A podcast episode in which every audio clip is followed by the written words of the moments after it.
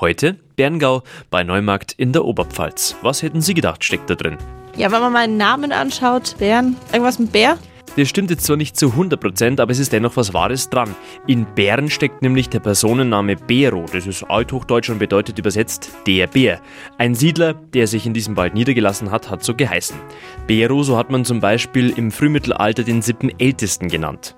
Das Gau im zweiten Teil des Ortsnamens verdankt die Gemeinde der Stadt Nürnberg. Von Berngau aus hatte die Nürnberger Reichsburg nämlich einen Amtssitz, der den südlichen Teil Nürnbergs, also den südlichen Gau, verwaltet hat. 1142 wurde Berngau zum ersten Mal erwähnt. Eine Hube, also ein Gemeindeflur des Brono im Wald von Berngaue, wird da an das Kloster Plankstetten verkauft.